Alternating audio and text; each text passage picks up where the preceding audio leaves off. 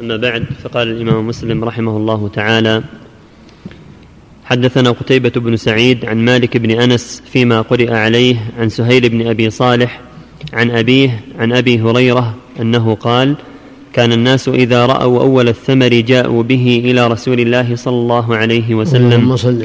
فإذا أخذه رسول الله صلى الله عليه وسلم قال اللهم بارك لنا في ثمرنا وبارك لنا في مدينتنا وبارك لنا في صاعنا وبارك لنا في مدنا. اللهم إن إبراهيم عبدك وخليلك ونبيك وإني عبدك ونبيك وإنه دعاك لمكة وإني أدعوك للمدينة بمثل ما دعاك لمكة ومثله معه. قال ثم يدعو أصغر وليد له فيعطيه ذلك الثمر. ثم ثم يدعو. ثم يدعو أصغر وليد له فيعطيه ذلك الثمر. نعم. حدثنا يحيى بن يحيى أخبرنا عبد العزيز بن محمد المدني عن سهيل بن أبي صالح عن أبيه عن أبي هريرة أن رسول الله صلى الله عليه وسلم كان يؤتى بأول الثمر فيقول اللهم بارك لنا في مدينتنا وفي ثمارنا وفي مدنا وفي صاعنا بركة مع بركة ثم يعطيه أصغر من يحضره من الولدان. وذلك والله أعلم لأن الأولاد يتشوفون للشيء الجديد فلهذا كان صلى الله عليه وسلم يعطيه أصغر الولدان الموجودين ويدعو عند ذلك ببركة في ثمان المدينة وصائهم ومدهم عليه الصلاة والسلام. وهذا يدل على أن هذا هو السنة إذا جاء بأول الثمر الإنسان يدعو بالبركة فيما أعطاهم الله ويعطيها أصغر الولدان الحاضرين. لأن البزور الصغار يتشوفون لمثل هذه الأمور. نعم. اللهم المستعان نعم. وحدثنا حماد بن إسماعيل بن ابن, ابن علية حدثنا أبي عن وهيب عن يحيى بن أبي إسحاق أنه حدث عن أبي سعيد مولى المهري أنه أصابهم بالمدينة جهد وشدة وأنه أتى أبا سعيد الخدري فقال له إني كثير العيال وقد أصابتنا شدة فأردت أن أنقل عيالي إلى بعض الريف فقال أبو سعيد لا تفعل إلزم المدينة. فإنا خرجنا مع النبي صلى الله عليه وسلم. أظن أنه قال حتى قدمنا عسفان فأقام بها ليالي.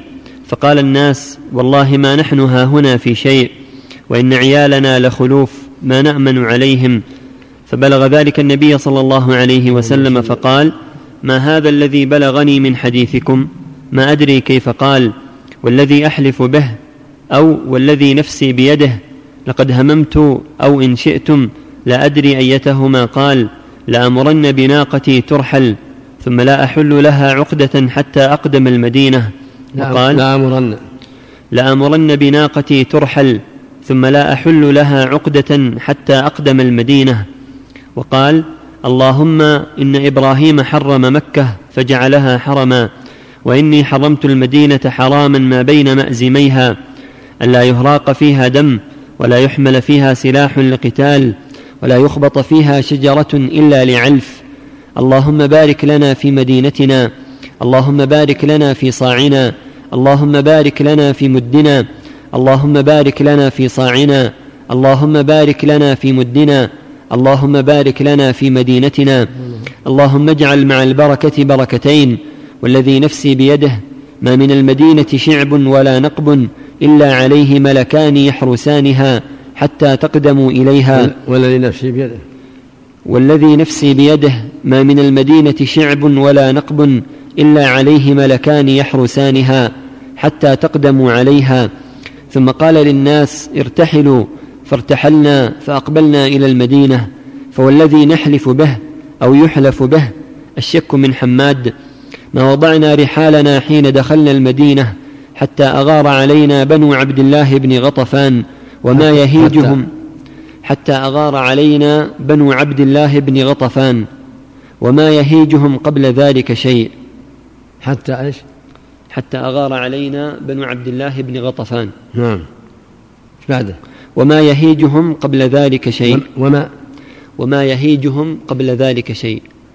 وما يهيجهم. هم؟ يهيجهم نعم. نعم. وحدثنا زهير بن حرب حدثنا إسماعيل بن علية. وفي اللفظ الآخر من كما يأتي من صبر على لوائها وشدتها كنت له شهيدا أو شفيعا يوم القيامة. المدينة لها شأن عظيم والله. جعل فيها الخير العظيم ودعا له صلى الله عليه وسلم بأن يبارك لهم. ضعف ما دعا به إبراهيم لأهل مكة وإن كانت مكة أعظم. وهي أفضل البلاد وأحب البلاد إلى الله لكن تليها المدينة. هي أفضل مدينة وخير وخير بلدة بعد مكة المكرمة عند الجمهور وبعض أهل العلم كمالك رحمه الله فضل مكة المدينة على مكة لهذا الحديث وأشباهه والحديث الآخر المدينة خير لهم لو كانوا يعلمون. نعم اللهم المستعان. والمقصود أن هاتين البلدتين هما أفضل بلاد الله مكة والمدينة. وجعل الله فيهما من البركة ما جعل وعلى أهلهما من الخطر العظيم ما عليهما إذا إذا أساءوا التصرف كما أنها بلدة أنهما بلدتان عظيمتان وفيه فيهما لأهلهما أجر عظيم إذا استقاموا. لكن في هذا أيضا خطر عظيم إذا لم يستقيموا. فيه الإثم العظيم لمن انحرف. الإثم الكبير. نسأل الله السلامة. نعم. مع عبد الله بن غطفان نعم مع عبد الله بن غطفان باب العقوبة الله أعلم. إشكال الشارع على غلط قوله ثم قوله قوله فما وضعنا رحالنا حين دخلنا المدينة حتى أغار علينا بنو عبد الله بن غطفان وما يهيجهم قبل ذلك شيء. معناه أن المدينة في حال غيبتهم كانت مح... معناه. أن المدينة في حال غيبتهم كانت محمية محروسة كما أخبر النبي صلى الله عليه وسلم حتى أن بني عبد الله بن غطفان أغاروا عليها حين قدمنا ولم يكن قبل ذلك يمنعهم من يعني الإغارة محروسة على كل نقب منها وعلى كل شعب ملائكة يحرسونها فلما وصلها أهلها أغار بنو غطفان يعني أنها وقت غيبتكم غيبتنا عنها محروسة محفوظة. حتى نرجع إليها فإذا غار العدو دافع عنها أهلها منها من المؤمنين. نعم. وحدثنا زهير بن حرب حدثنا إسماعيل بن علية عن علي بن المبارك حدثنا يحيى بن أبي كثير حدثنا أبو سعيد مولى المهري عن أبي سعيد الخدري أن رسول الله صلى الله عليه وسلم قال اللهم بارك لنا في صاعنا ومدنا واجعل مع البركة بركتين. وحدثناه أبو بكر بن أبي شيبة حدثنا عبيد الله بن موسى أخبرنا شيبان حاء وحدثني إسحاق بن منصور أخبرنا عبد الصمد حدثنا حرب يعني بن شداد كلاهما عن يحيى بن أبي كثير بهذا الإسناد مثله. وحدثنا قتيبة بن سعيد حدثنا ليث عن سعيد بن أبي سعيد عن أبي سعيد مولى المهري أنه جاء أبا سعيد الخدري ليالي, ليالي الحرة فاستشاره في الجلاء من المدينة وشكى إليه أسعارها وكثرة عياله وأخبره أن لا صبر له على جهد المدينة ولأوائها فقال له ويحك لا أمرك بذلك. إني سمعت رسول الله صلى الله عليه وسلم يقول لا يصبر أحد على لأوائها فيموت إلا كنت له شفيعا أو شهيدا يوم القيامة إذا كان مسلما. اللهم صل عليه وسلم اللهم صل. حدثنا أبو بكر بن أبي شيبة ومحمد بن عبد الله بن نمير وأبو كريب جميعا عن أبي أسامة واللفظ لأبي بكر وابن نمير. قال حدثنا أبو أسامة عن الوليد بن كثير حدثني سعيد بن عبد الرحمن بن أبي سعيد الخدري أن عبد الرحمن حدثه عن أبيه أبي سعيد أنه سمع رسول الله صلى الله عليه وسلم يقول إني حرمت ما بين لابتي المدينة كما حرم إبراهيم مكة. قال ثم كان أبو سعيد يأخذ وقال أبو بكر يجد أحدنا في يده الطير فيفكه من يده ثم يرسله. نعم وحدثنا أبو بكر بن أبي شيبة حدثنا علي بن مسهر عن الشيباني عن يسير بن عمرو عن سهل بن حنيف قال أهوى رسول الله صلى الله عليه وسلم بيده إلى المدينة فقال إنها حرم آمن وحدثنا نعم. أبو بكر وحدثنا أبو بكر بن أبي شيبة حدثنا عبده عن هشام عن أبيه عن عائشة قالت قدمنا المدينة وهي وبيئة فاشتكى أبو بكر واشتكى بلال فلما رأى رسول الله صلى الله عليه وسلم شكوى أصحابه قال اللهم حبب إلينا المدينة كما حببت مكة أو أشد وصححها وبارك لنا في صاعها ومدها وحول حماها إلى الجحفة. وحدثنا أبو كريب حدثنا أبو أسامة وابن نمير عن هشام بن عروة بهذا الإسناد نحوه. حدثني زهير بن حرب حدثنا عثمان بن عمر أخبرنا عيسى بن حفص بن عاصم حدثنا نافع عن ابن عمر قال سمعت رسول الله صلى الله عليه وسلم يقول من صبر على لأوائها كنت له شفيعا أو شهيدا يوم القيامة. وحدثنا يحيى بن يحيى قال قرأت على مالك عن قطن بن وهب بن عويمر بن الأجدع عن يحنس مولى الزبير أخبره أنه كان جالسا عند عبد الله بن عمر في الفتنة فأتته مولاة له تسلم عليه فقالت إني أردت الخروج يا أبا عبد الرحمن اشتد علينا الزمان. فقال لها عبد الله أقعدي لكاع فإني سمعت رسول الله صلى الله عليه وسلم يقول لا يصبر على لأوائها وشدتها أحد إلا كنت له شهيدا أو شفيعا يوم القيامة. اللهم صل اللهم صل عليه وسلم اللهم صل عليه وحدثنا محمد بن رافع حدثنا ابن أبي فديك أخبرنا الضحاك عن قطن الخزاعي عن يحنس مولى مصعب عن عبد الله بن عمر قال سمعت رسول الله صلى الله عليه وسلم يقول من صبر على لأوائها وشدتها كنت له شهيدا أو شفيعا يوم القيامة يعني المدينة. وحدثنا يحيى بن أيوب وقتيبة وابن حجر جميعا عن إسماعيل بن جعفر عن العلاء بن عبد الرحمن عن أبيه عن أبي هريرة أن رسول الله صلى الله عليه وسلم قال لا يصبر على لأواء المدينة وشدتها أحد من أمتي إلا كنت له شفيعا يوم القيامة أو شهيدا.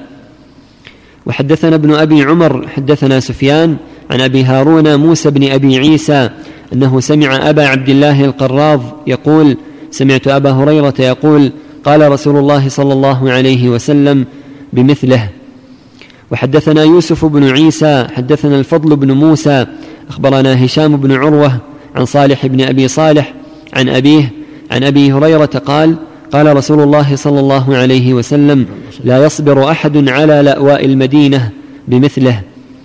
وحدثنا يحيى بن يحيى قال قرأت على مالك عن نعيم بن عبد الله عن أبي هريرة قال قال رسول الله صلى الله عليه وسلم على أنقاب المدينة ملائكة لا يدخلها الطاعون ولا الدجال. الله أكبر. الله أكبر. الله أكبر. وحدثنا من فضل الله جل وعلا وهكذا مكة كما جاء الله أكبر. يعني الملائكة تحميها من الطاعون ومن الدجال من أسباب الطاعون ومن دخول الدجال في آخر الزمان. نعم. وحدثنا يحيى بن أيوب وقتيبة وابن حجر جميعا عن إسماعيل بن ابن جعفر أخبرني العلاء عن أبيه عن أبي هريرة أن رسول الله صلى الله عليه وسلم قال يأتي, يأتي المسيح من قبل المشرق همته المدينة حتى ينزل دبر أحد ثم تصرف الملائكة وجهه قبل الشام وهنالك يهلك. حدثنا قتيبة بن سعيد حدثنا عبد العزيز يعني الدراوردي عن العلاء عن أبيه عن أبي هريرة أن رسول الله صلى الله عليه وسلم قال يأتي على الناس زمان يدعو الرجل ابن عمه وقريبه هلم إلى الرخاء هلم إلى الرخاء والمدينة خير لهم لو كانوا يعلمون. يأتي على الناس نعم. يأتي على الناس زمان يدعو الرجل ابن عمه وقريبه هلم إلى الرخاء هلم إلى الرخاء والمدينة خير لهم لو كانوا يعلمون. والذي نفسي بيده لا يخرج منهم أحد رغبة عنها إلا أخلف الله فيها خيرا منه. ألا إن المدينة كالكير تخرج الخبيث؟ لا تقوم الساعة حتى تنفي المدينة شرارها كما ينفي الكير خبث الحديد. وحدثنا قتيبة بن سعيد عن مالك بن أنس فيما قرئ عليه عن يحيى بن سعيد قال سمعت أبا الحباب سعيد بن يسار يقول سمعت أبا هريرة يقول قال رسول الله صلى الله عليه وسلم أمرت بقرية تأكل القرى يقولون يثرب وهي المدينة. أمرت. أمرت بقرية تأكل القرى. نعم. يقولون يثرب وهي المدينة. تنفي الناس كما ينفي الكير خبث الحديد. وحدثنا عمرو الناقد وابن أبي عمر قال حدثنا سفيان حا. وحدثني ابن المثنى حدثنا عبد الوهاب جميعا عن يحيى بن سعيد بهذا الإسناد. وقال كما ينفي الكير الخبث لم يذكر الحديد. وحدثنا يحيى بن يحيى قال قرأت على مالك عن محمد بن المنكدر عن جابر بن عبد الله أن اعرابيا بايع رسول الله صلى الله عليه وسلم فأصاب الأعرابي وعك بالمدينة. فأتى النبي صلى الله عليه وسلم فقال يا محمد أقلني بيعتي. فأبى رسول الله صلى الله عليه وسلم ثم جاءه فقال أقلني بيعتي. فأبى ثم جاءه فقال أقلني بيعتي فأبى فخرج الأعرابي فقال رسول الله صلى الله عليه وسلم إنما المدينة كالكير تنفي خبثها وينصع طيبها.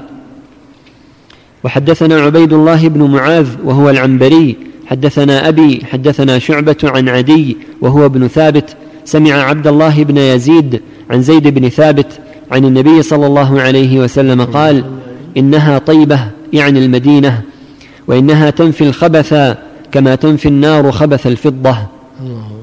وحدثنا قتيبة بن سعيد وهناد بن السري وأبو بكر بن أبي شيبة قالوا حدثنا أبو الأحوص عن سماك عن جابر بن سمرة قال سمعت رسول الله صلى الله عليه وسلم يقول إن الله تعالى سمى المدينة طابة. حدثني محمد بن حاتم وإبراهيم بن دينار قال حدثنا حجاج بن محمد حاء وحدثني محمد بن رافع حدثنا عبد الرزاق كلاهما عن ابن جريج أخبرني عبد الله بن عبد الرحمن بن يحنس عن أبي عبد الله القراض أنه قال أشهد على أبي هريرة أنه قال قال أبو القاسم صلى الله عليه وسلم من أراد أهل هذه البلدة بسوء يعني المدينة أذابه الله كما يذوب الملح في الماء. وحدثني محمد بن حاتم وإبراهيم بن دينار قال حدثنا حجاج حاء وحدثنيه محمد بن رافع حدثنا عبد الرزاق جميعا عن ابن جريج قال أخبرني عمرو بن يحيى بن عمارة أنه سمع القراض وكان من أصحاب أبي هريرة يزعم أنه سمع أبا هريرة يقول قال رسول الله صلى الله عليه وسلم من أراد أهلها بسوء يريد المدينة أذابه الله كما يذوب الملح في الماء قال ابن حاتم في حديث ابن يحنس بدل قوله بسوء شرا.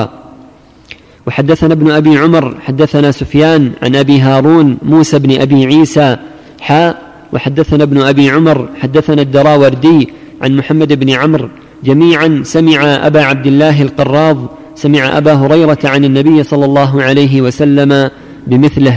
اللهم صل عليه وسلم.